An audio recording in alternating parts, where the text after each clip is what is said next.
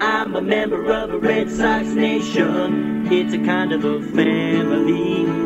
Wherever I roam, a Fenway home. That's where I long to be. I'm a member of a Red Sox nation. It's a kind of insanity. Yeah, I live and die with Red Sox pride for eternity. I fake a smile November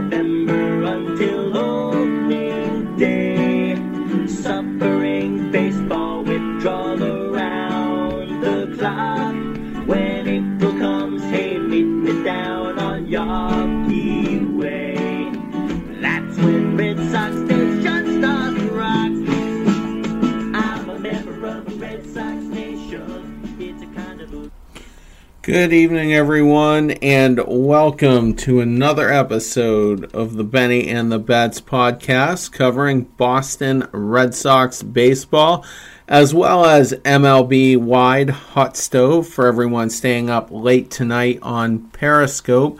The podcast could be found on SoundCloud, iTunes, Spotify, Spreaker, Stitcher, Player FM, and wherever you can find it on Google. If you want to help out the Benny and the Bets podcast for everyone who listens on iTunes, if you could give us a five star review, uh, excuse me, a five star rating, and then write out a review, that helps immensely when it comes to visibility and such on iTunes. So, literally, besides retweeting, nothing else uh, you do could help us out more, and we would certainly appreciate that. Joining me uh, tonight, as always, uh, Jeremy Schilling. Jeremy, how are you? I'm good, Terrence, and yourself? Not too bad. Kind of getting uh, some uh, wheels spinning finally here in, uh, you know, the hot stove season. Steve Pearce, surprisingly, will be returning to the Red Sox on only a one year deal, making the same exact money he made the last two seasons, which is 6.25 million.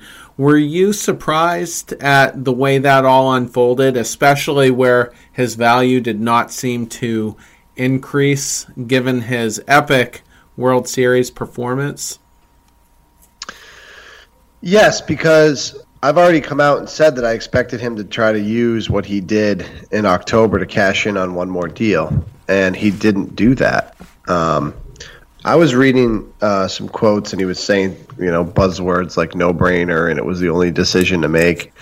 Uh, wrong. Uh, if it was me, I would have signed a multi-year deal worth as many dollar bills as I could possibly get. Being that you just don't know at 35 um, what his body's going to tell him on a season-to-season basis. This could be his last season, and if he hits 220 and gets DFA'd in in August because he's you know he's slugging 650, um, it'll be a significant. I don't want to say mistake, but lost opportunity to cash in one more time. Now, with that said, he's made a lot of money. Um, he's still making 6.25 million, so uh, that's still a, an insane amount of money. So don't get me wrong, but I love the move. I am surprised by it. I love it. Um, Steve Pearce to me is going to go down as you know one of my favorite short-term Red Sox as a result because it seems to me to be a pretty selfless move. Um, I wrote a, a blog about it on your website this week. Um, and and the key to me is I love it as a Red Sox fan just because it's the complementary players that fill out a roster that make the difference between being a star-studded team that flames out versus a, a star-studded team with the right complementary players that can go win a championship. Steve Pearce is like the, the prime right-in-your-face example of that because he just did it. So I am surprised. I predicted that he would not. Uh, when we talked about him two or three podcasts ago, I predicted that he would not come back. Uh, he'd sign a multi-year deal. The Red Sox wouldn't give it to him.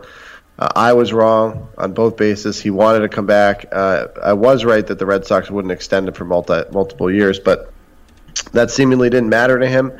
And now we have the complement at first base. So we have Moreland against righties, Pearce against lefties, both plus defenders. I love it. I absolutely love it. Yeah, you know, and getting back to his value, I just figured somebody would give him a second year. There would be enough suitors to come along that he he would just take the second year for you know whatever it ended up being and I figured he could get as much as maybe 10 million. I was expecting a definite bump, you know, given his World Series performance, but we haven't really found out what his market really was. It was a quick signing, and this seems to definitely be a ball club that people want to be a part of. You know, it's a, it's a special group, and so maybe maybe he was willing to just take a little bit less to come here, or just go on a year to year basis. The other thing that was kind of in the back of my mind was I just didn't know if we really had a fit for him because we do have a couple of prospects that are just about major league ready that have both played the corners, uh, you know, coming up through the minors, that being Michael Chavis and Bobby Dalbec.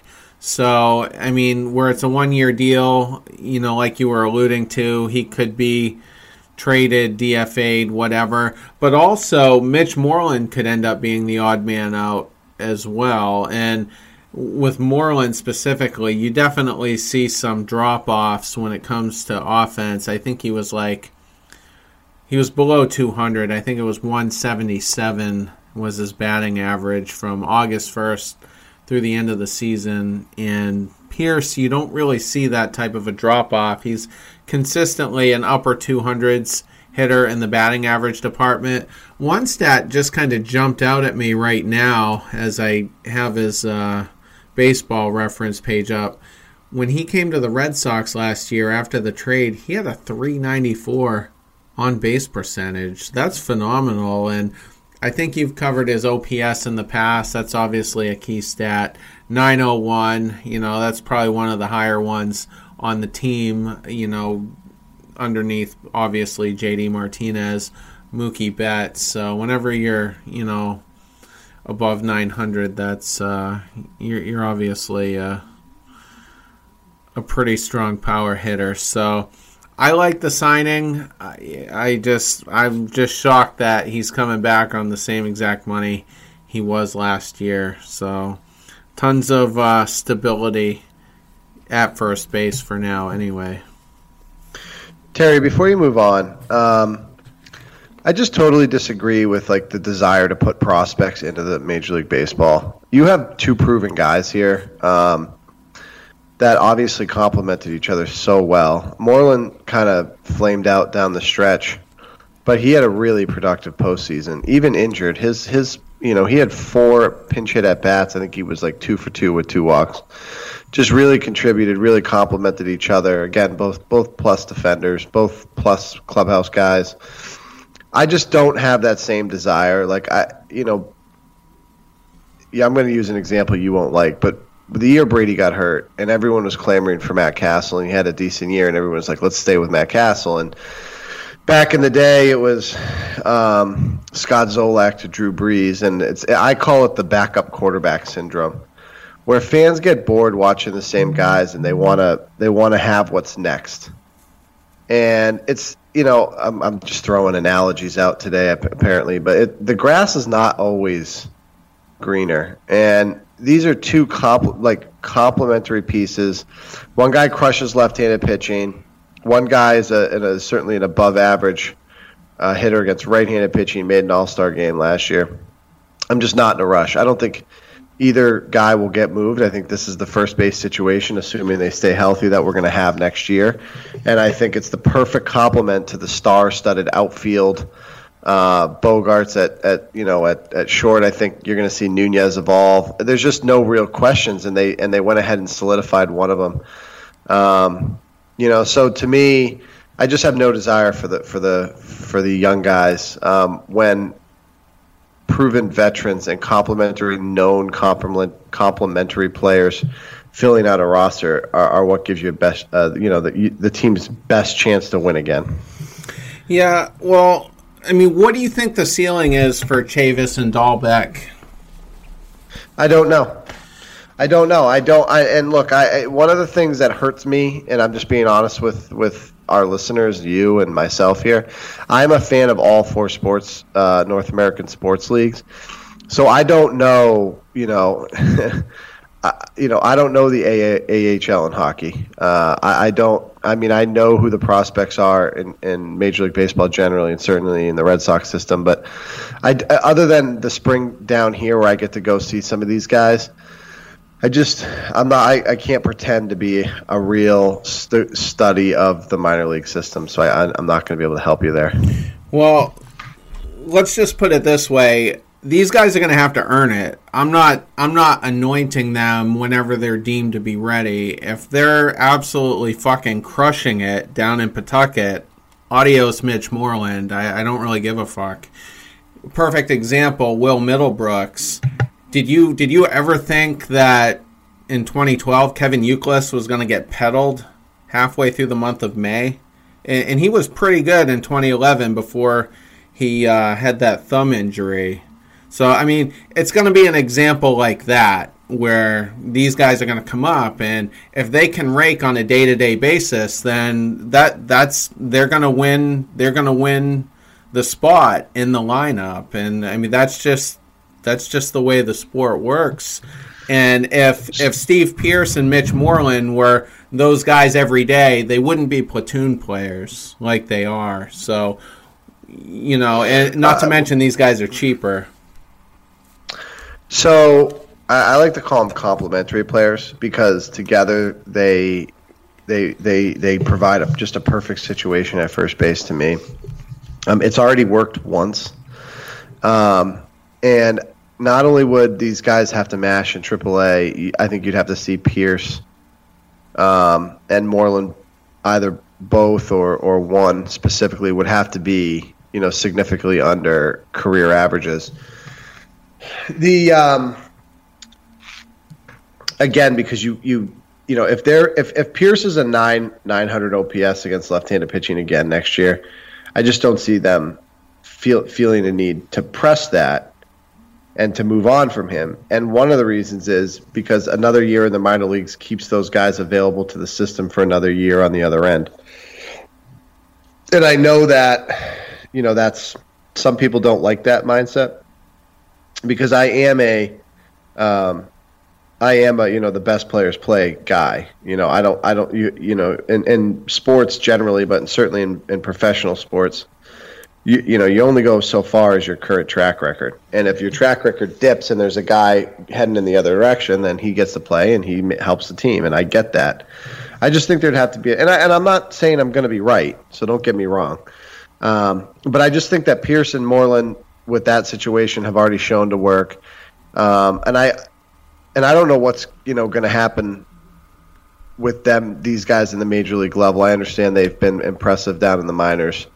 Um, but you know Devers comes up and and he's major league ready offensively, but then defensively he's not a major league third baseman. So you know it just again you just it's a less of a known commodity where with the current situation, both guys under contract.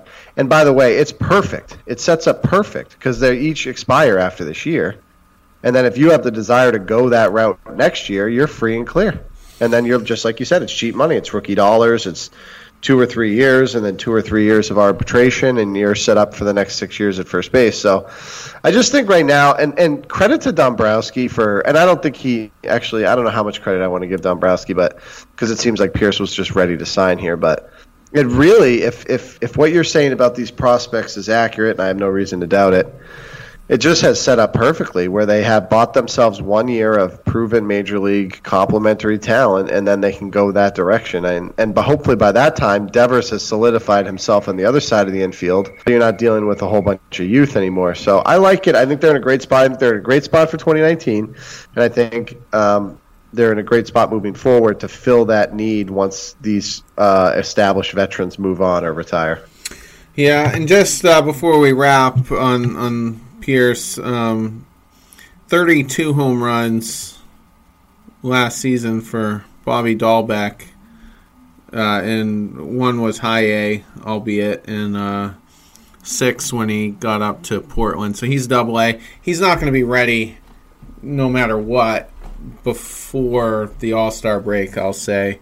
Um, Michael Chavis hit 31 home runs 2017, did fail for PEDs, and the moment he invoked uh, God in there and said that he would rely on him and whatever, I immediately uh, thought he was guilty right away, and I, I think it was a legit fail. But on paper, face value, I mean, he, he's shown power at every level, and I think he was hitting over 400 last year, a year ago in the Arizona Fall League as well. So uh, someone to someone to definitely keep an eye on. And and like I said, they're going to have to absolutely be destroying it.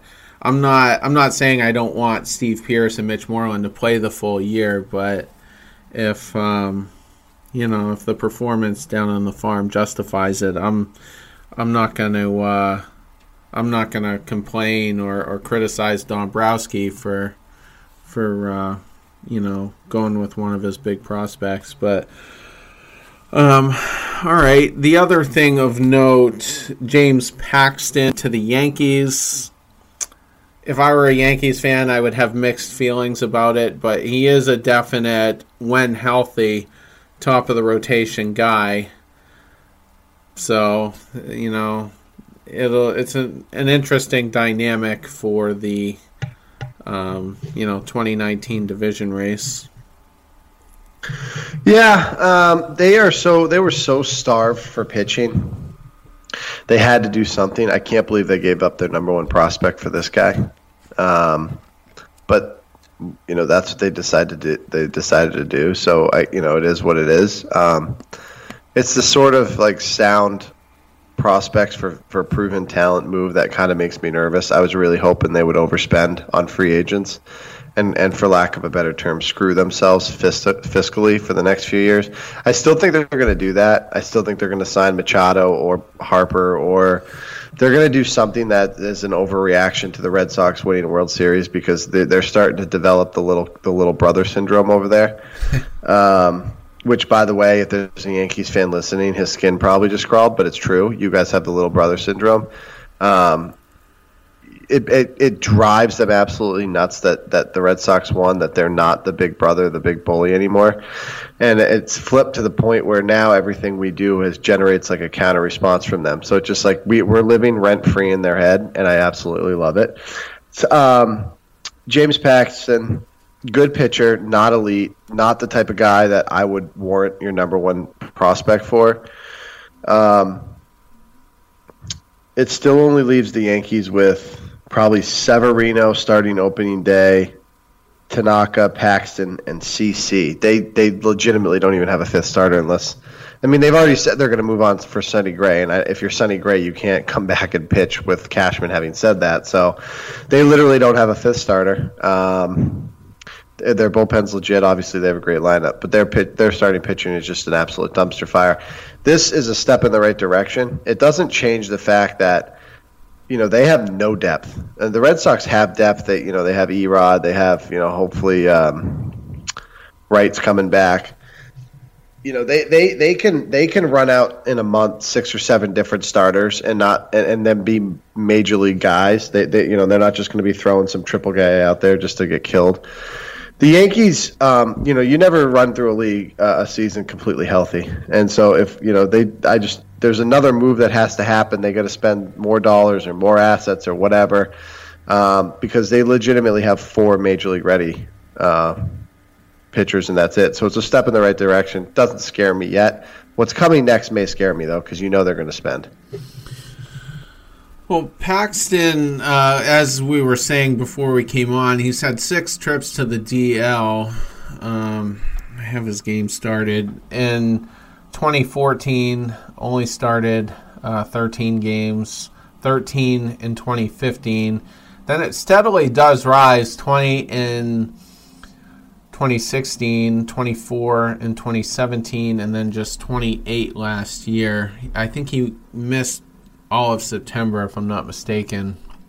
I forget the injury, but um, definitely a guy who you know, has struggled with durability in the past. So tough to really tell, but I mean, he's never posted an ERA north of four in any year as a professional. A lot of them were in the upper threes, but still pretty solid numbers there.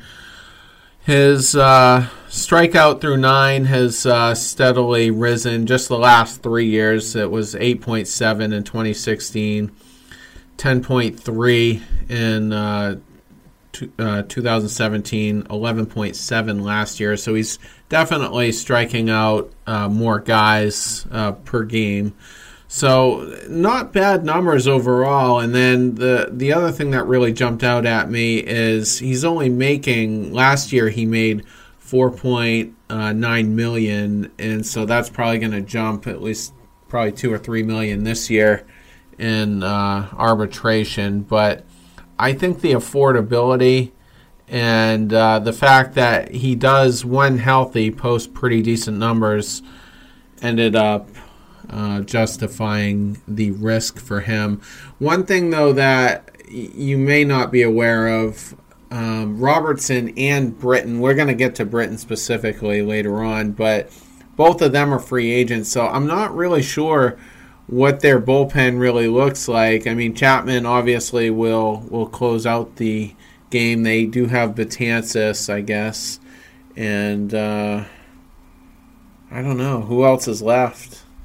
Tommy Kahnle, but he was bouncing back and forth between the big club and the minors, so they're going to have to spend uh, decent money on on one reliever at least. So I, I don't know if that's going to be the big scary. They're they're going to re-sign one of those two relievers. Um, the thing with Paxton to me is he still has two arbitration years left. So, um, and obviously his 2019 number actually hasn't been determined yet. So he they have him on his arbitration three year.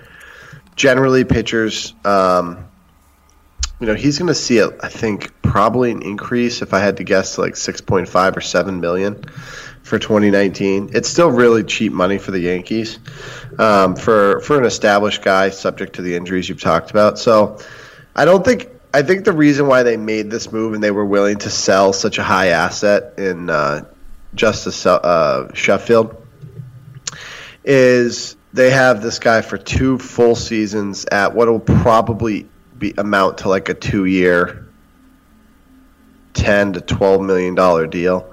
So it doesn't have any effect on what they're going to do otherwise, and I think that's what it, you know. And then it makes sense. Um, I think Seattle probably saw the writing on the wall. They had no interest in either re-signing him, or they've tried to buy out his arbitration years and buy into his free agent years, and he just wasn't having it.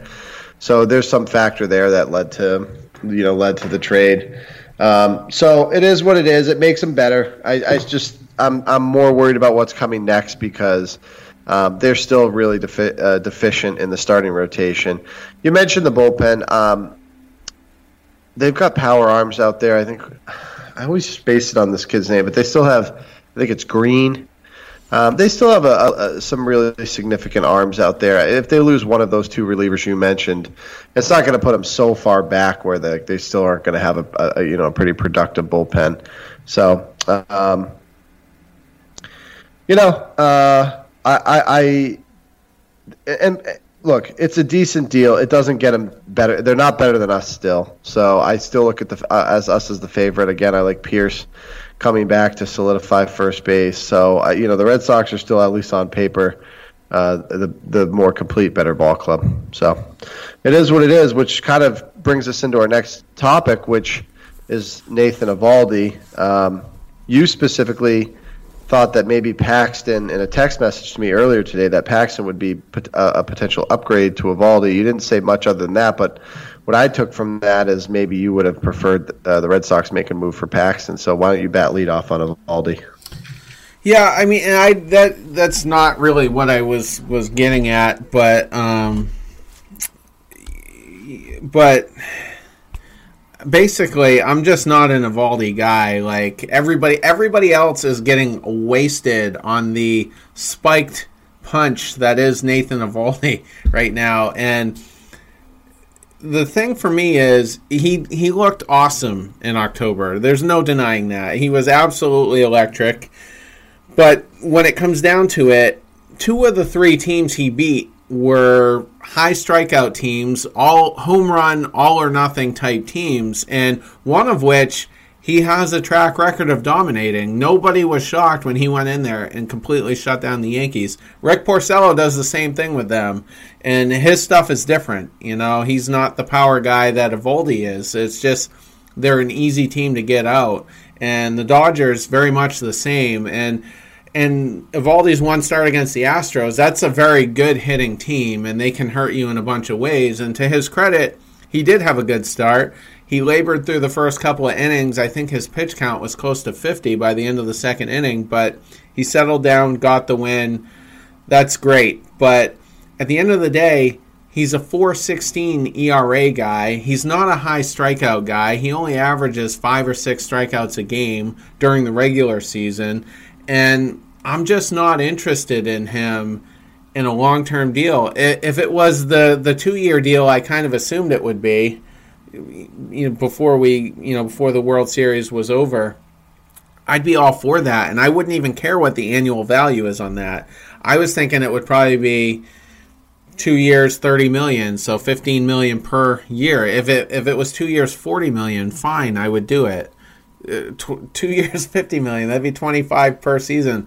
I would definitely do it, but I don't want it. That that contract is just too risky long term, and there's other proven guys out there that that can pitch, that have pitched. Oh, you know, year in and year out, and and at a very high level. So. I would rather just stay away from him. He is 29. That looks great. Um, but we're not getting the guy you saw in October. We're we're going to be getting we're probably going to get someone in the middle of what you saw in October and then the guy who couldn't pitch his way out of the 5th inning to save his life in the month of August. So there's probably a middle ground in there and but I'm just not interested in him beyond a couple of years. And uh, go ahead. Well, I'll get into more of what, what the market is, is suggesting. But what are your initial thoughts on Eovaldi? In the second podcast after we won the World Series, one of the one of the topics was the effect on the run on guys we wanted to resign. Pearce was in that argument.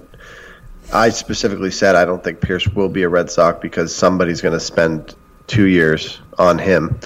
And that didn't happen. Obviously, he had other factors in mind. He wanted to be here, clearly. Um, he was willing to waive an extra year of guaranteed money to be here. So uh, we were wrong on him. Fine. Eovaldi was also a big part of that discussion, and just like you're saying, um, what's the value? Like, don't get punch drunk over his postseason because what you're typically paying for in these contracts is the regular season production. It's just no guarantee one that you're going to be in the postseason, and two, if you get there, it's it, performance can be so wonky. So there's been very few consistent playoff performers in the history of Major League Baseball. The contracts are not built, are not intended to be built on playoff performances. The the season's too long. You have to be what you are every year to, to warrant your deal. Eovaldi is not an ace like he's being looked at by probably the average or below average fan. Um, he's a he and I've said this term a lot. He's a elite strike thrower. It's shocking that with a hundred mile an hour fastball, he doesn't have higher strikeout totals. And he's got significant health issues. And I, I mean, I've listened uh, to a couple podcasts or a couple segments. I've gone back and just kind of listened to him briefly. To so I'm, I'm, I'm trying to be consistent what I'm saying. He's gonna and I was wrong on Pearce, so I reserve my right to be wrong on Eovaldi, uh, if that makes any sense. But he's had two Tommy John surgeries. One of them, albeit, was in high school, and another one when when he was coming up. He he'd be foolish not to cash in on what he just did. And, and by the way, I wouldn't blame him because he sacrificed that extra inning performance. He sacrificed, and he put his career and his his ability to earn playing this game at risk. So all props in the world and I hope he gets an eight-year deal from the Yankees for like 160 million because that would just screw them up forever. But I don't think that's going to happen. Um, I don't. I haven't heard any rumblings about his desire to like quote unquote stay in Boston or take a discount or anything like that. So I'm not exactly sure what's going to happen there. Um, I just I don't. I think with where he's at, Pearce is at the end of the yellow brick road. Eovaldi is going into his prime years. He just he, he just completely took the top off his value with the playoff performance. I just don't see that he'll be back. I hope he'll be back. I, I think I like him better than you like him, Terry. I like him at two years. This is exact. This is consistent with what I've said uh, in the last three or four weeks. I like him at two years. I would overpay, like you had mentioned, at uh, on his AAV, um, and you know I'd get crazy. I, I, don't know that I'd hate a two-year, thirty-six million dollar deal. Um, it gives you just a ton of flexibility with the rotation. Uh, you know, you're going to have six or seven guys under contract that can pitch, and that and that's. I mean like it or not, that's necessary in 162 season, especially with Chris Sale's um, durability issues. And another factor is that historically, the teams that go deep in the playoffs the next year start slow with their pitching. You know, they're they're still throwing the ball into almost November. They don't have the same amount of rest, and then they got to pick it back up in February, heat up, and get ready for the regular season. Those added innings do have an effect. So I would like to have the depth in our rotation, like for example, the Yankees don't look like they're going to have, because that can still be a strength on this team versus again your your biggest competitor. So uh, th- those are my comments. That way, I'll go back to you for what you see the value as. Well, that's the troubling thing because I did expect the Red Sox would have a, you know, a, a pretty solid chance, and I would have said that they were probably the favorites to re-sign him. And he has said he, wants to come back. He definitely wants to come back, but um, like you said, no mention of uh, taking a discount or whatever. And and the Pearce comparison is excellent because.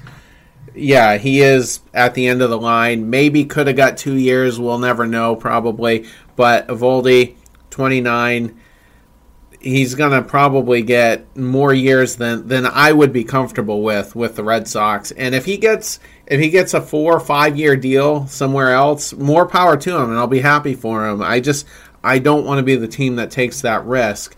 That being said, one of the things that makes him very attractive right now is that he has no qualifying offer attached to him. So whoever signs him isn't going to have to forfeit a uh, first round draft pick. There is right now said to be as many as nine teams I- involved, you know, connected to him basically. First one, obviously, the Red Sox, San Diego Padres, Milwaukee Brewers, Atlanta Braves, uh, the Los Angeles Angels, Chicago White Sox, Toronto Blue Jays, San Francisco Giants, and I'd hate to see this, but uh, the New York Yankees are interested in Eovaldi. So there's been dialogue amongst all those teams. It's a very robust market. I don't know of any free agent on the market right now this hot stove season that is connected to as many teams as Nathan Eovaldi is. So what's especially painful here is if the Red Sox do sign him, it's going to be a very uncomfortable contract. And I don't know. It's impossible to predict what the actual dollar worth will be, but it's going to be at least a four year deal. And if if the bidding war starts, maybe it ends up being a five year deal. And I just don't want to. I just don't want to go there with him. Um, yeah, I just Hanley Ramirez, uh, apples and oranges between pitchers and, and hitters, but we're just getting over that contract. And he wasn't even a terrible player. I mean, we got production out of him, and still none of us could wait for that deal to end, and, and it finally has. And then Pablo Sandoval, his deal ends after this year. I just want to get out of those bad signings, and I, I just know um, come June or July, Eovaldi's going to be laboring, and if he's on the Red Sox, Alex Cora is going to be yanking him out of the fifth inning, and we're going to go to our bullpen to uh, you know with runners on base to try to save you know save the lead or whatever, and that's why his three eight one ERA is kind of deceiving because Cora was yanking him in, in the fourth, fifth inning, sixth innings, you know, with runners on, and and whoever came in was getting him out of it. So none of those uh, you know inherited runners uh, ended up scoring, and I just I don't know, but that's that's what his market looks like right now, and that, that's how I feel about him. All right, I don't think he's going to get four, or I, I don't think he's going to get five years. Four years. Um, if it happens again, I think we both agree that we wouldn't blame him. I have no interest in the Red Sox going to that. I see it as two options. The first is outside the box, and the second, I think, is something I've actually already talked about. But just first, the Cleveland Indians, um, number two slash number three, Trevor Bauer. Uh, the many people that focus primarily just on the Red Sox may remember him for slicing off a portion of his pinky during the playoff run a couple years ago. He's literally bleeding out there in the ALCS on the mound. Uh, it's that guy. He's quirky. He's weird. He made a bet with a childhood friend, like his freshman year of college, that he would pay the guy like some ridiculous amount of money if he ever signed a multi-year deal. So he signs every year. He signs a one-year deal. He's an absolute lunatic. Uh, you're betting on yourself like crazy, and when when it ends, so will be your revenue stream. So at least to the extent of being a professional baseball player, he's been really really good on a good team, and it seems like the Indians treat him very fairly when it comes time to that one-year deal. Eovaldi could could bet on himself here and say, not only am I going to stay healthy, I'm to I'm to take an overpayment on a year-to-year basis and bet on myself as far as staying healthy for the next five years. So, you know, what, what, for example, let's say there's a team out there that, like, let's say the Devil Rays. And Liz uh, Churchville, I hope you're not listening because I'm about to shit on the Devil Rays a little bit. They, they offer him, let's say, like three years at 12, 12 million AAV, right? It gives some length and term to his stability, but it's only $36 million. Now, could you imagine if the Red Sox say, look, you can go play for the Devil Rays in their terrible ass clown program and their terrible baseball city and their terrible stadium? Well, we'll give you one year, 18, 20 million dollars, something like that. It's half of the contract in one year you come pitch for us, you load up, we try to go win a World Series. And then you can go back into free agency next year and cash in again. And either stay with the one year deal and continue to bet on yourself, or at that point, you've shown that you can stay healthy, especially with the extra innings you threw in the playoffs, and, and cash in next year where guys, uh, teams are going to have a higher level of confidence in your health so that's a little bit outside the box. I don't think it's going to happen. I think you, you know he's Trevor Bauer is a lunatic. Okay, so uh, a good lunatic. I wish he was my lunatic, and I think he was. I wish he was a Red Sox, but he's not. But but that guy's just quirky, and he's the only one that's willing to do that for some altruistic idea like a childhood bet.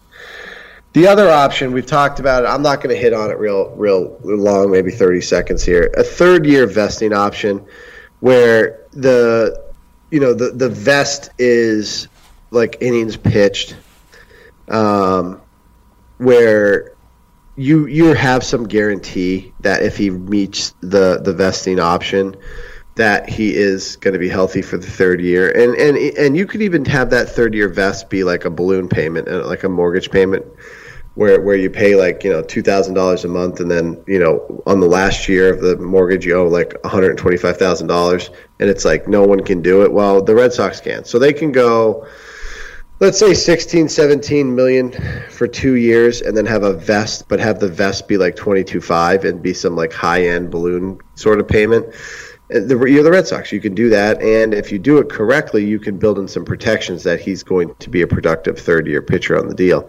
Um, if you're talking about four years look i like Eovaldi. i love what he i like that he's a competitor. I love i absolutely love watching him start because he throws strikes and like that as a you know I you know I know it's difficult to throw strikes and and pitchers listening you know high school middle school whatever pitch whatever level you pitch at are probably gonna be like it's not easy like just lay off but to have a guy that's just a known strike throwing commodity, just it, it, just gets me going. Like I just love it. I love his starts. Uh, I love his competitiveness. I want him to be a Red Sox, but uh, there's a line in the sand, and for me, that's a fully guaranteed three year deal or a fully guaranteed three year deal with a four year vest. I think that's too much with the with the health injuries. Yeah, eh, I think I think it's definitely going to be a four year deal wherever it ends up. The fifth year, you, you say you don't think it's going to happen. I think it's a long shot, but it just depends on how intense the bidding gets. I, I mean, and that sounds insane to me if it if it would get there, but um, it, it, the everybody's in on this guy, and uh, I just hope that that prices us out of it. But like you said, I like him too. I love his story. He's come back from two Tommy Johns. By all accounts, seems to be a good clubhouse guy. Very selfless, like you said. Very well, actually. He did put his career on the line in that 18 inning game and uh, he had 97 pitches. I can't remember. It was at least seven innings, I think and um, that's the type of guy you love having in your clubhouse. But in the best interest, you know, of the team, I think we're we're fairly close on this one, and and you know, if the market is correct, that's uh, that's a hard no for me. Um, so, do you? Uh, we'll get into Zach Britton now. Uh, do you want to bat lead off with? Well, I, I just you yelled at me last podcast, so I okay. want to do this delicately. Okay.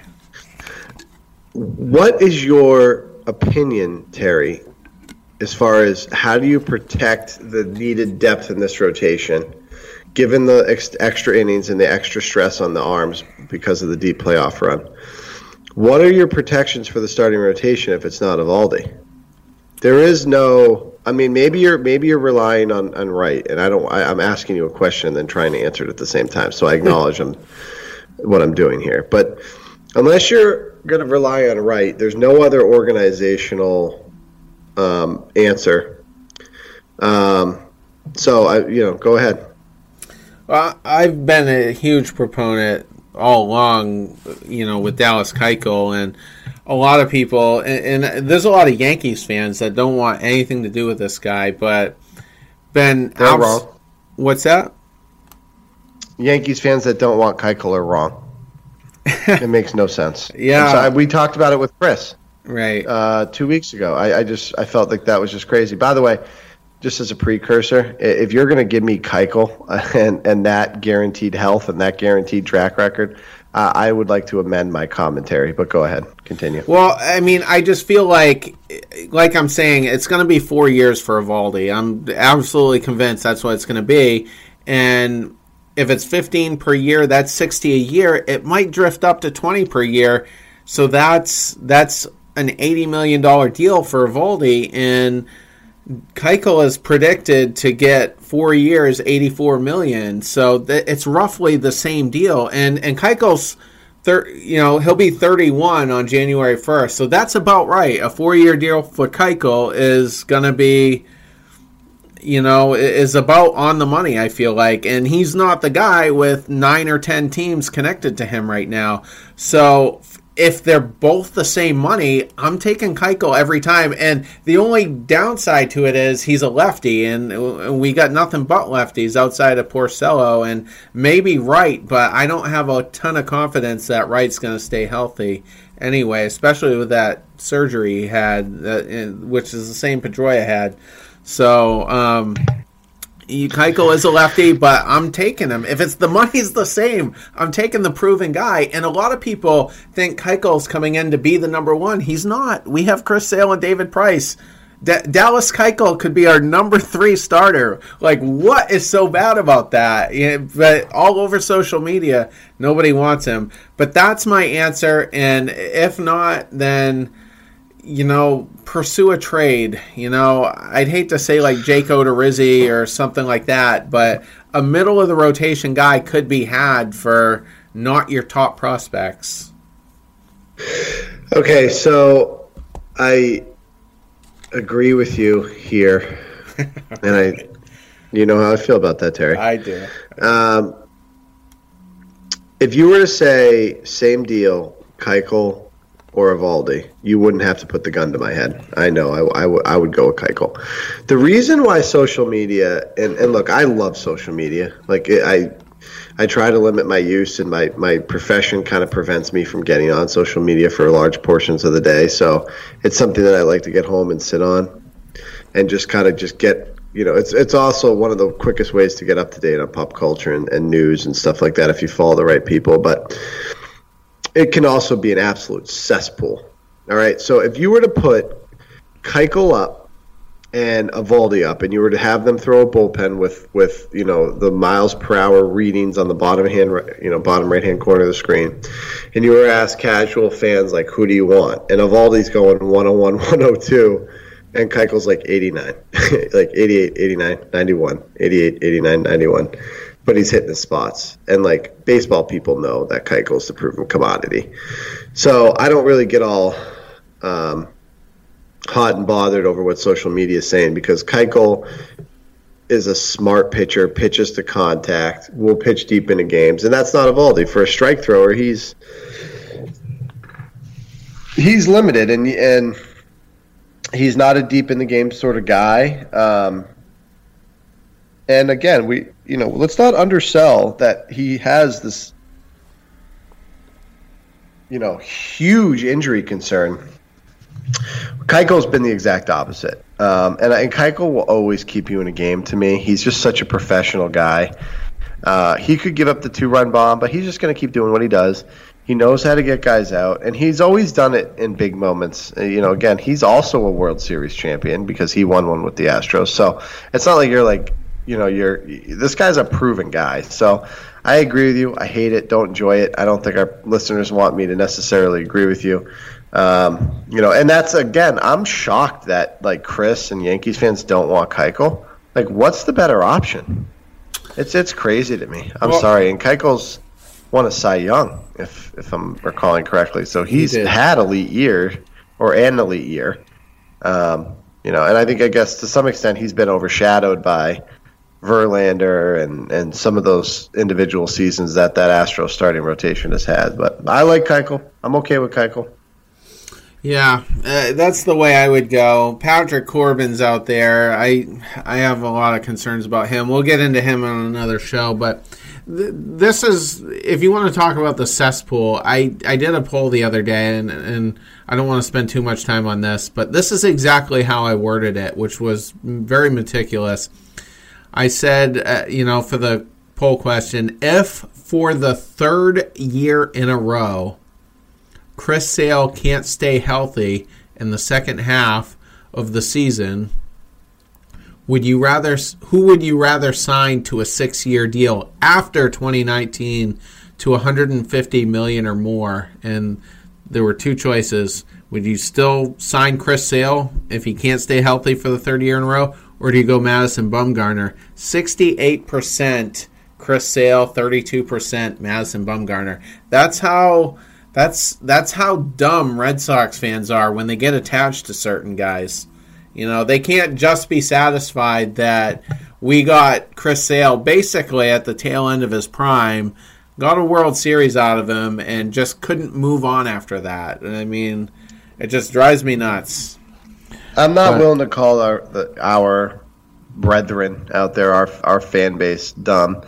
I I chalk those things up to um, a lack of Major League Baseball wide awareness of talent. Um, my dad is maybe one of the biggest baseball fans I know. Um, he's absolutely obsessed with the game, but his like his fantasy football team is all Patriots, and if we if we were to do a fantasy baseball league, like it would be all Red Sox his his Red Sox knowledge is you know is up there. Like he has thoughts every day about this and that and everything else, and um, but he just for whatever reason he he doesn't focus on the rest of baseball like you and I do, Terry. Um, and and I think the the people that could like name a starting pitcher on every you know one of the Major League Baseball teams, just one starting pitcher on every team. I there's not a lot of people that could do that. So I like to think that our fan base is, is intelligent. They are good fans. They just are Boston centric in their thinking. Well, that's Because by the way, because by the way, you got to be kidding me with that choice. And I know you kind of juiced up the, the hypothetical a little bit by adding in another injury next year. Yeah. I don't think you need to do that. I think Madison Bumgarner is just for for very similar reasons between Keuchel and Eovaldi. Like one guy is a health risk, one guy is not, except for a freak ATV accident. You know, they're both they're both very very good, and they both would probably command the same amount of dollars. To me, it's a very similar decision that that, that we're talking about with Eovaldi and and Keuchel. Yeah, that's a pretty good comparison. Um, all right, so we'll uh, we'll move on now uh, to Zach Britton, one of the more premier free agent relievers out there, and it's a fairly you know rich market this year for uh, relievers. Uh, David Robertson's out there. Kelvin Herrera, who doesn't seem to be getting any coverage right now, is also a free agent, and um, I'm sure there are others. I'm drawing blank, blanks, but uh, anyway, Zach Britton, 30 years old. Uh, you know, spent most of his career with the Orioles. Traded to the Yankees last year. Had some rough patches, but kind of ended the year on a good note. Still throws mid 90s, 70% ground ball rate. Um, I don't know. How, how do you how do you see? You know potential dance partners and and what do you expect his market to possibly be It could be. It could be honestly anybody. It could be. It could be um, a mid-market team that's looking for a closer that's willing to put some, you know, put some faith in him. Um, he had an injury. Before the injury, he was just so ridiculously like dominant, and he throws that fastball with a sink, and so he just get he's he like that year with the Orioles where I can't remember his save total and I and I don't recall off the top of my head his his his ERA or whatever. But he was absolutely filthy that year. I mean, he was the best reliever in baseball that year.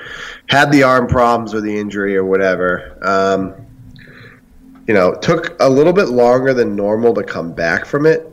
And then he came back from it and he was not the right guy, the same guy, which, you know, who do you fault? He's coming off a pretty significant injury he's not going to be immediately that same like 100% dominant guy. Didn't seem to be a natural fit in, in New York for whatever reason. Um, maybe it was easier to pitch in Baltimore where people just generally care less. If I'm the Boston Red Sox, I would be concerned with his performance in, in New York.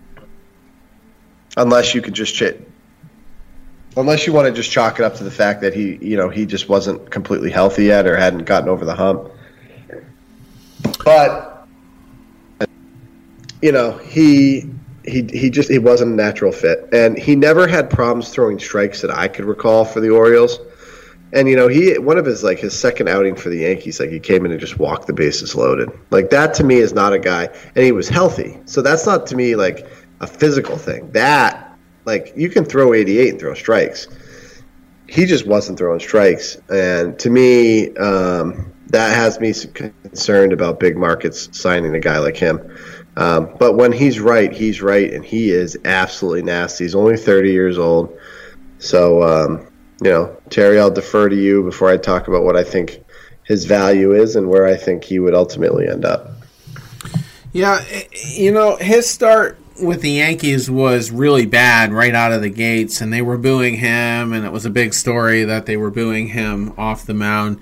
Uh, but he did kind of settle in fairly well and ended uh, the Yankees part of the season, the final two months, with a, a 2.88 ERA and um, notched some saves in there because Chapman uh, spent some time on the DL. He's a tough lefty, you know, gets a lot of, uh, you know, ground ball, fly, fly ball type outs, you know, not necessarily a high strikeout guy, but um, he's a tough lefty. And if you go back to uh, 2016, 2017, actually, it looks like uh, 2016. Yeah, he had a uh, his ERA for the season was 0.54, and he led the league in saves, 47, and was a Cy Young candidate and was also an MVP candidate. He finished 11th in the MVP, but that was a legit conversation. Like, people were bringing his name up more than you would ever bring up a reliever for MVP. Now, I'm not saying he, you know, he should have won it or would have came close to winning it, but but it was a topic of conversation. And I just feel like people I think he's got a really high ceiling. And I look at a team like the Red Sox who didn't really have a lefty reliever at all last year. And if the numbers were right and the years were right, he's a guy I would be interested in. I really would be. And, you know, if he has a full spring training and, you know, starts the year, you know, unlike he, you know, couldn't do last year, I think he could put up really good numbers. And there's enough guys around him, in the Red Sox bullpen especially, that you know you he could just blend in there and just kind of you know come along at his own pace. We still have Brasier, Barnes is in there. Um, I'm gonna boldly assume that if uh, if we do get Britton, we're probably not going to be in on Kelly, but. Um, he's not a guy I, I would really be afraid of, and I would take him over Craig Kimbrel all day, any day. All right, I wouldn't because Kimbrel, despite his strike throwing deficiencies, has proven that he's he can pitch in Boston and and, and in a big market. And my opening thought on Britton was with his performance, especially early in with New York, I have some concern about that. I, I to get to his market, I think he's a one year prove it guy. He made twelve million dollars um, last year uh, between the Orioles and the Yankees. Um, if you're willing to pay him twelve million dollars, um, given his season last year, uh, you know that's crazy to me.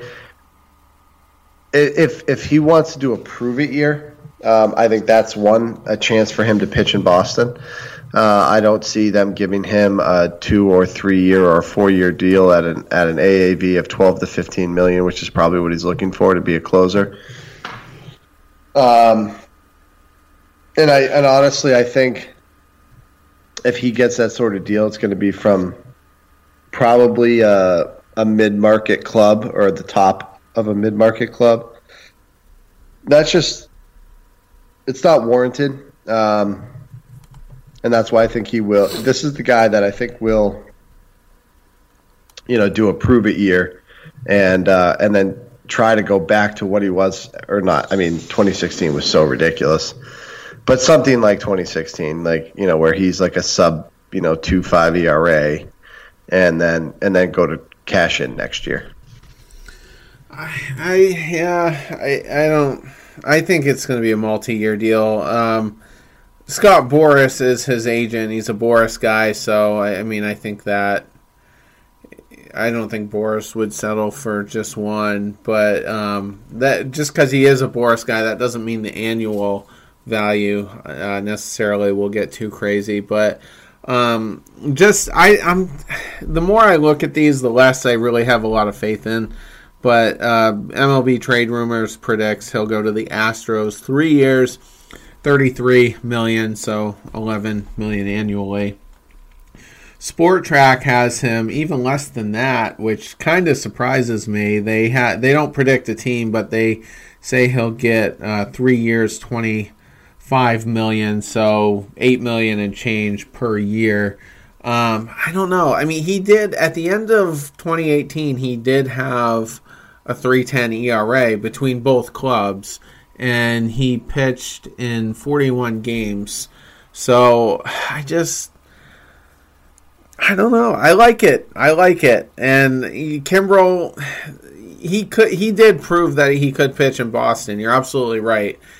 But the league was figuring him out and he had a real tough time coming up with solutions to kind of get a half a step ahead of, of the batters he was facing and really didn't figure it out until the World Series.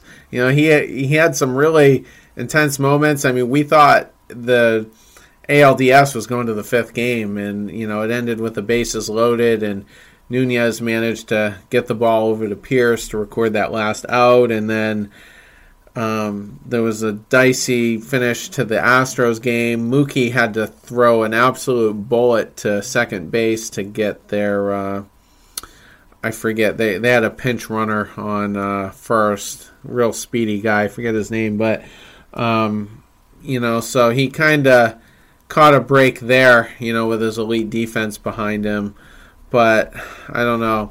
I, you're going to take a chance. I mean, Herrera had a foot injury, so does he come back, you know, strong from that? And he pitched in a small market, so can he pitch in a big market? Um, who else is out there? Robertson probably um, would be viable. I mean, if he pitched well in New York and Chicago, Boston shouldn't be uh, an issue. But I'm just he's been around a while, well, so who knows what his shelf life is. I I had in the last not last podcast because we talked about the baseball awards, but in the podcast prior to that, um, I predicted Andrew Miller to the Red Sox. Um, this would be a redundancy with Andrew Miller and Zach Britton. So, um, you know, just you know, my last thought is I would prefer Andrew Miller. Well, you know, I guess I wouldn't have a problem with that either because he's probably looking at more of a of a two year deal. Uh, I think he's like 33, if I'm not mistaken. But I try. I for what it's worth, I do trust Britton's durability a little bit more than Miller's at this point. But I don't think there's really any such thing as a bad two year contract. You know, I mean, it's it, it might not go well, but it's it's hard to look back and say, man, that that really screwed us. But only two years, so I certainly wouldn't complain if if we got Miller, and you know, and he's a lefty as well, which is like I said at the start of this segment. Um, has been a need for us. I think we only have really Bobby Poyner in the farm, and jury's really still out on him. I like Poyner, and you know I always root for him, but he's not a high velo guy tops out about 90 91 so i don't know. But like you said as well he could go anywhere. It's i mean what market can't afford a three year let's just say 40 million dollar deal? I mean any market can pay that if if they feel that there's a need to to shore up that part of their team. So I'm, I don't know. Yeah, I mean, you know, and also when when you're talking about the players we're talking about, you're you're not you know sacrificing talent. It's you're you're you're trying to slice. You know, this guy's got an injury history. This guy's not maybe built for big markets. You know, this guy for whatever reason is maybe worth a little bit less. But these are all you know a talent equivalents. So you know, if they sign any of them, um, I'm not, you know, I can. I mean, I'm, if they don't sign Miller and sign Britton, I'll probably be equally as excited about the possibility of him being what he was in 16. Um, and you make a good point that you know I I've harped on Britton's injury and Andrew Miller's had his problems with his knee and his feet and stuff. So I get it. Um, I, I I see. You always disagree with my uh, because I, I do think that there are certain athletes out there that are willing to do a prove it year to maximize their ability, you know, the, the, quote unquote like bet on yourself type of deal.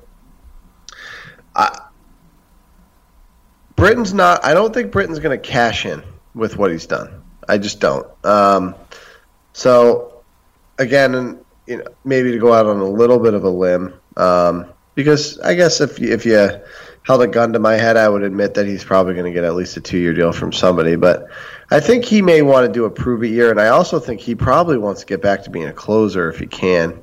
And then again, if you're earmarked as the closer, especially going, you know, from a contract, you know, your salary is just going to be higher as a result because of the valuation of closers in the in the in the last three years. So, um, actually, you know, I, that's that. What? Uh, I do have more to add, but go ahead, finish yours. Go, go, go, go, Terry. Okay, sorry. I um I and I meant to mention this early on. Uh, the the I was reading an article uh, before the show, and the Yankees actually are interested. They have reached out to Scott Boras, and there could be some level of interest in in bringing him back. So they they don't seem to be too worried about the big market thing. Um, and Britton also said, and what made me think of it was um, he said he was quoted at some point in the uh, you know once the season ended that he's not opposed to not being the closer, so he's fine with being a, a seventh or eighth inning guy, and and uh, went on to say he likes how the Yankees are built. So there there is some mutual interest between him and the Yankees, but um, you know it's just a matter of the details on the you know the annual value and the years and whatnot. But um, so we'll see. I can't believe I spaced on that, but um, I I think his market will be you know he'll there'll be multiple teams in on him uh, before all is said and done. And I spoke to Chris before um, we came on because I I was trying to take his temperature on uh, the situation. I said, well, you got two free agents out of your bullpen. Which one would you rather keep, Britton or Robertson? Interestingly, he chose Robertson because he feels like he's going to be the more inexpensive uh, option, but we'll see how that goes. And also, interestingly, uh, Robertson fired his agent and is now representing himself. So we'll see how uh, we'll see how that turns out for him. But yeah, any any final thoughts though? Um, no, I'm interested to see. I mean, I think we're going to talk about Robinson maybe on the next podcast because apparently he has. And I read an article yesterday where his wife's from like Medford or somewhere. Mm-hmm. So there could be an interesting dynamic there uh, with that being a Boston guy, uh, but but came up in the Yankee system. So, but we'll save that for another day. Um, I think we should uh, transition to our last uh, unrestricted free agent um, guy who started the year in Toronto but ended in Cleveland. Uh, the trade itself um, drew some some complaints from the Boston Red Sox, among others. Uh, Josh Donaldson, who is a potentially transcendent um, player, former MVP. Uh, Terry, uh, go ahead and bat leadoff here. All right. Um, I'm going to start off by saying I'm pretty surprised that most industry insiders, uh, most notably Ken Rosenthal, believe he will get a multi year deal. Um, and I'm also surprised to see that there's a number of National League teams interested in him because there was a point last season where he literally could not throw the ball from his natural position of third base over to first. You know, and so that tells me that screams American League destination because if his shoulder craps out again, at least you could kind of hide him in the DH spot, but um, but it does seem like there's going to be a multi-year market on him. And you talk about the one-year prove it situation. Maybe maybe this would be the candidate for that if the market ends up not materializing. Maybe maybe a two or three year deal and, and, the annual value is just too low, so he might go out and and do that deal. I I think he's ideal for that, but um, but I'm a little surprised. I mean, the I'll just get into it. The Cardinals, the Braves, the Phillies, and the White Sox are the most closely connected uh, teams with him, and it's still early. Another team or two or three could jump in there and uh, you know come away with him, but I I would have I would have pegged him for sure as as an American League guy. I totally agree. Um, I honestly don't know especially if you're talking about a multi-year deal, how you're a National League team that's willing to do that. Um, he's he's got an electric swing, absolutely attacks uh, the strike zone. Um, you know, especially in Toronto, he you know where I saw him just more often because he was in the AL East. He just massive home runs. You know, very very cool, very very electric guy. Um, hasn't been on a winner, and obviously Cleveland underperformed in the postseason, so we didn't get to see a ton of them there. But um, I, I I just don't understand why a National League team would want to sign this guy to more to more than a one year prove it deal. He's got some significant injuries. They kept pushing back the the return date, which to me just screams that they they weren't honest uh, up front with the severity of the injury. Um, or they were, and he just for whatever reason couldn't get back because of you know he just you know he couldn't get over the hump as far as some significant thing, whether it was throwing pain free or whatever it may be. But um, great offensive player, uh, just, screams American League. The White Sox would be interesting just because they have, the, you know, my understanding is they have a ton of money. They've traded away every proven commodity for, for prospects, and I, you know, I, you know, maybe the White Sox are going to be the next Houston Astros. Maybe they want Donaldson to be the vet that they want in the clubhouse um, to help kind of bring the thing along here. Um, otherwise, I don't know why the White Sox would overextend uh, with a guy like Donaldson when you know, you just don't know what you're going to get from him. Plus, you got a pipeline, uh, a pipeline of young talent. Um, so we'll see. And then the other thing is, you know, just generally speaking, and we haven't mentioned this, but last year a lot of shoes dropped actually during spring training. It was crazy with the amount of proven veteran talent that had to go into spring training without a contract things may work themselves out. You know, there may be an injury here, an injury there, and, and you may be willing at that point to overspend uh, for a guy like Donaldson. So a lot to be determined. Um, I just I don't I don't know. I we've talked about financial irresponsibility with these teams. Uh, that you know anything certainly above two years with this guy, given his lingering health issues, is just banana land to me. Yeah, I'm looking at his uh, you know games played per year, and he was 158 games played in 13, 14, and 15. 2016, 155, and that was his. Uh, was that his? Yeah, he was. No, he was MVP in 2015. So he finished fourth in 2016 in the MVP voting really good uh, season, you know, to back his MVP season up. But then things get bad in 2017. He only plays 113 games, and then 2018 only 52 games played. And let's uh, go over to his uh, averages here. 246, which was the you know his lowest average as a professional. He's though he's typically in the upper 200s. So um, home runs, he was let's see, 2014. You know he hit 29, so just about 30. 41 his uh, MVP year, 37 33, and then last year only eight in the 52 games. Um, so this is a guy that a lot of red flags when it comes to durability, and you know he had the upper body thing with his shoulder last year, lower body thing with his calf, which is what kept him out. And you alluded to the fact that there was some shady things going on at uh, basically around the time of the August 31st waiver deadline.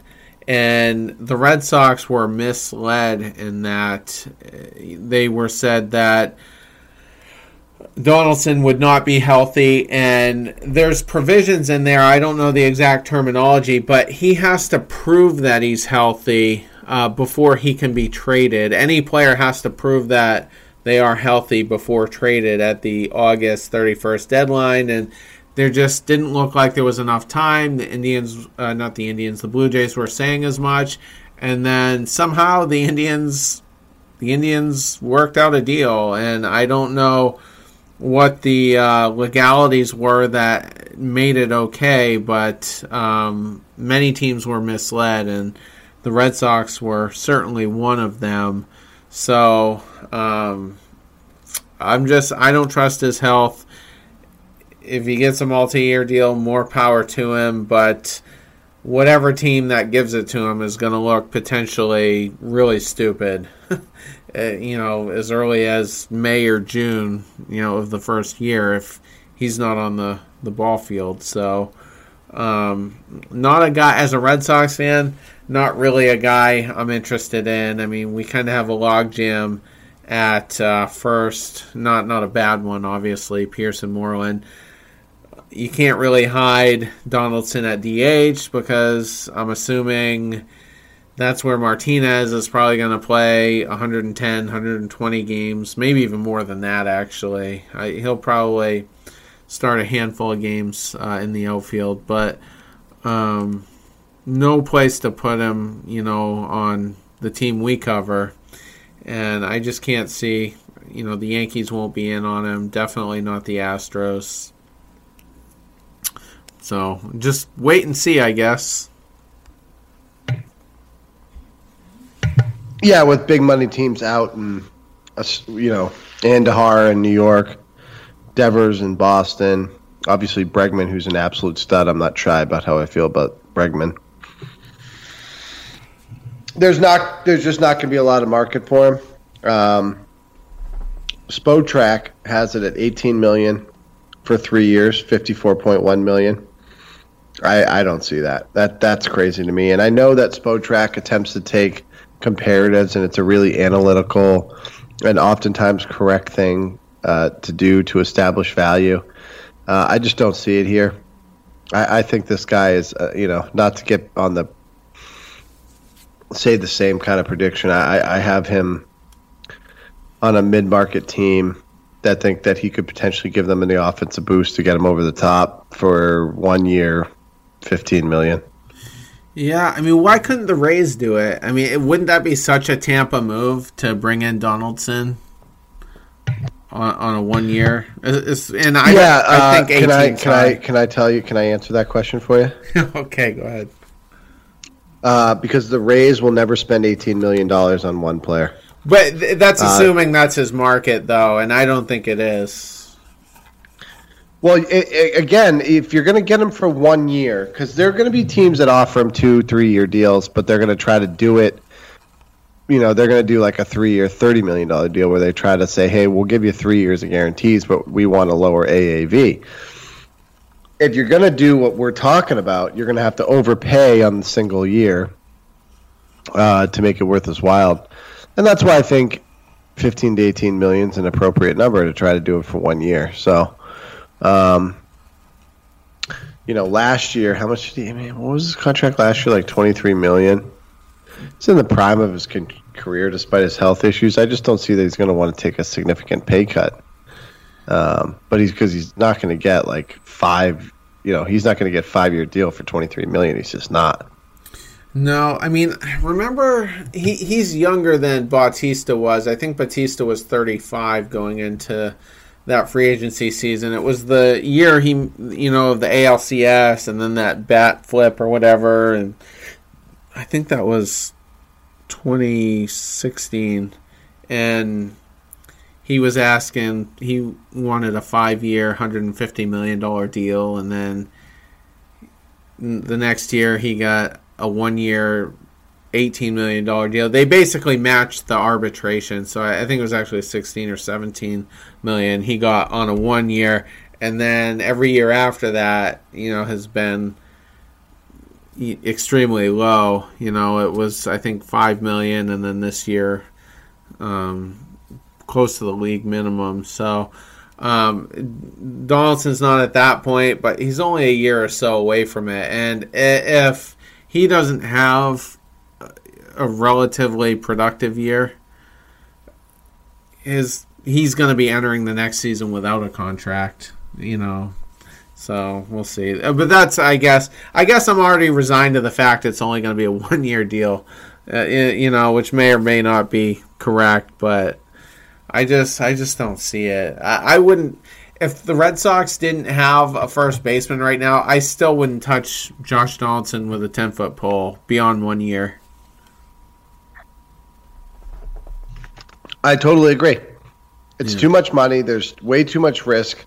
Um, I just don't see it. Um, again, there may be one one team that's willing to go to two years, but they're going to do it as significantly discounted AAV. Um, but look, he is a dynamic offensive player, and he is capable of thirty and hundred, and you know teams play a, a premium for that. Um, I just think to the extent you're going to do it, if you're a Major League Baseball club, there's some significant unknowns about what you know what form of Josh Donaldson you're going to get, and and that's where I would be overly concerned. Not something we have to worry about. We have no need for this guy uh, as Boston Red Sox fans. So it's more of just a general uh, Major League Baseball wide issue. Right. And another thing that could happen, and this is what this is what could make it possible for Tampa. You know, if you do cough up, you know, a few more dollars on a one year deal than you normally would, and he comes out of the gate swinging, I mean, that's going to set you up good for October. Or if you don't want to go that route, you could trade him mid-season and and get a bunch of prospects. I, I think that's last year. That's what the Reds had in mind with Matt Harvey. You know, they got him. You know, mid June, maybe early July, something like that. There was plenty of time to go before July 31st, and I think they were hoping to get his value up there, and it looked like he was heading that way. But then towards the trade deadline, he kind of tanked, and uh, nothing ended up happening. But you, you, can easily flip a player for for prospects on uh, you know by signing him and and uh, you know taking a chance. So I don't know, just one scenario to consider, but that that does what makes him literally possible for you know to to end up on any team. It's just so hard to to pinpoint it right now, like we can with uh, some other free agents. Those are my uh, final thoughts on Donaldson. Yeah, um, I've said what I'm going to say on Donaldson. Again, you know, electric factory offensively. Okay. Um, some serious injury concerns.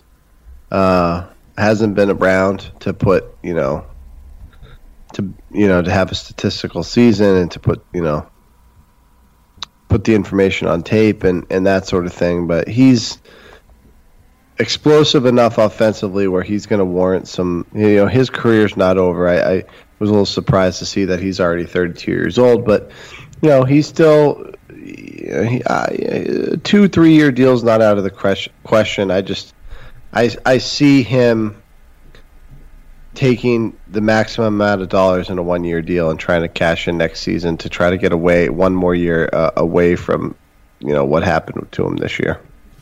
Yeah, and you know I wish him well. I, I like him, and and you know if uh, if he if he does get a, a deal that surprises us, then you know more power to him.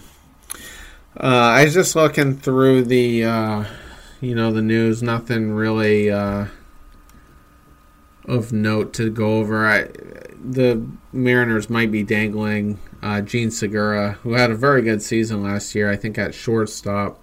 So it looks like they're willing to sell off just about everybody and go into, uh, you know, at least a brief rebuild you know, with Houston and and uh, Oakland looking like they could have some good years, you know, not a bad time to do that. Well, they traded Paxton. You know, it doesn't look like they're done. Potentially trying to sell their major league talent for prospects. It seems they're they're willing to go that way. Houston's just such a juggernaut you know, if you're in that division, you got to think, look, even if we improve significantly, we're still two, three years away before Houston clears out all that talent, and you know all, all those guys go get big dollars from somewhere else and spread out the you know spread out the riches. Um, but um, this you know I, I feel like in the next couple podcasts a big hat's going to drop. Uh, you know, and, and people start spending money and making decisions once you know Harper and Machado are are, are uh, out of the way. Yeah, and I mean next week is the winter meeting, so uh, typically some big moves tend to happen. That's when we acquired Chris Sale, and um, you know you could see at least on the trade front, you could see some stuff happen. I don't know if uh, I, I highly doubt Machado or Harper will go next year, but you might see some of these relievers signed, and uh, you know maybe a Donaldson type guy, but. Um, but we could definitely have uh, some interesting shows next week for sure. Um, just a, a, couple other things I'm coming across right now. Uh, Indians possibly are going to trade Yan Gomes, one of the better offensive catchers in MLB, probably top three or four, I'm guessing. So that uh, is interesting. Paul Goldschmidt is a is a big uh, trade chip out of Arizona. That's uh, you know looked at as an alternative to maybe signing a Machado type guy.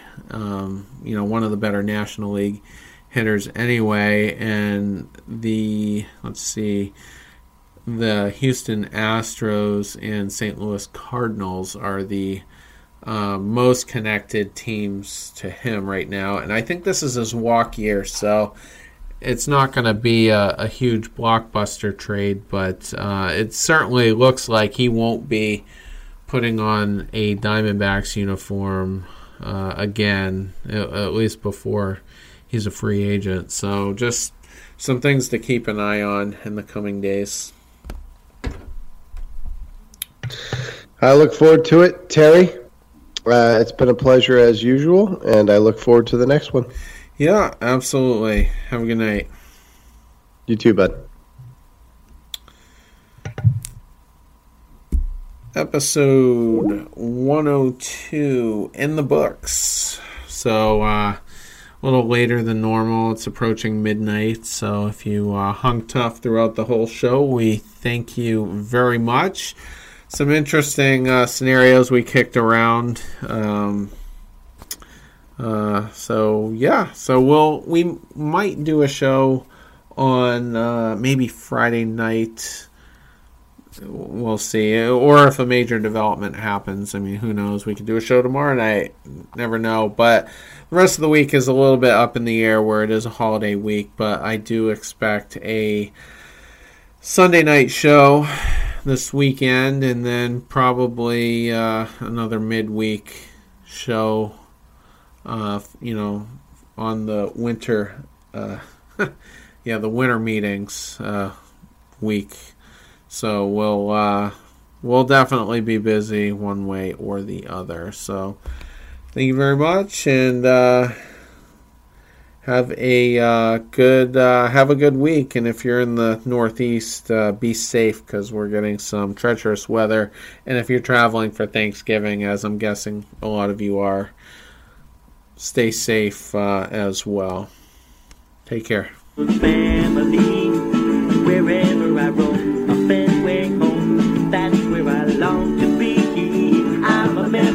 Red Sox nation. It's a kind of Red Sox pride for eternity.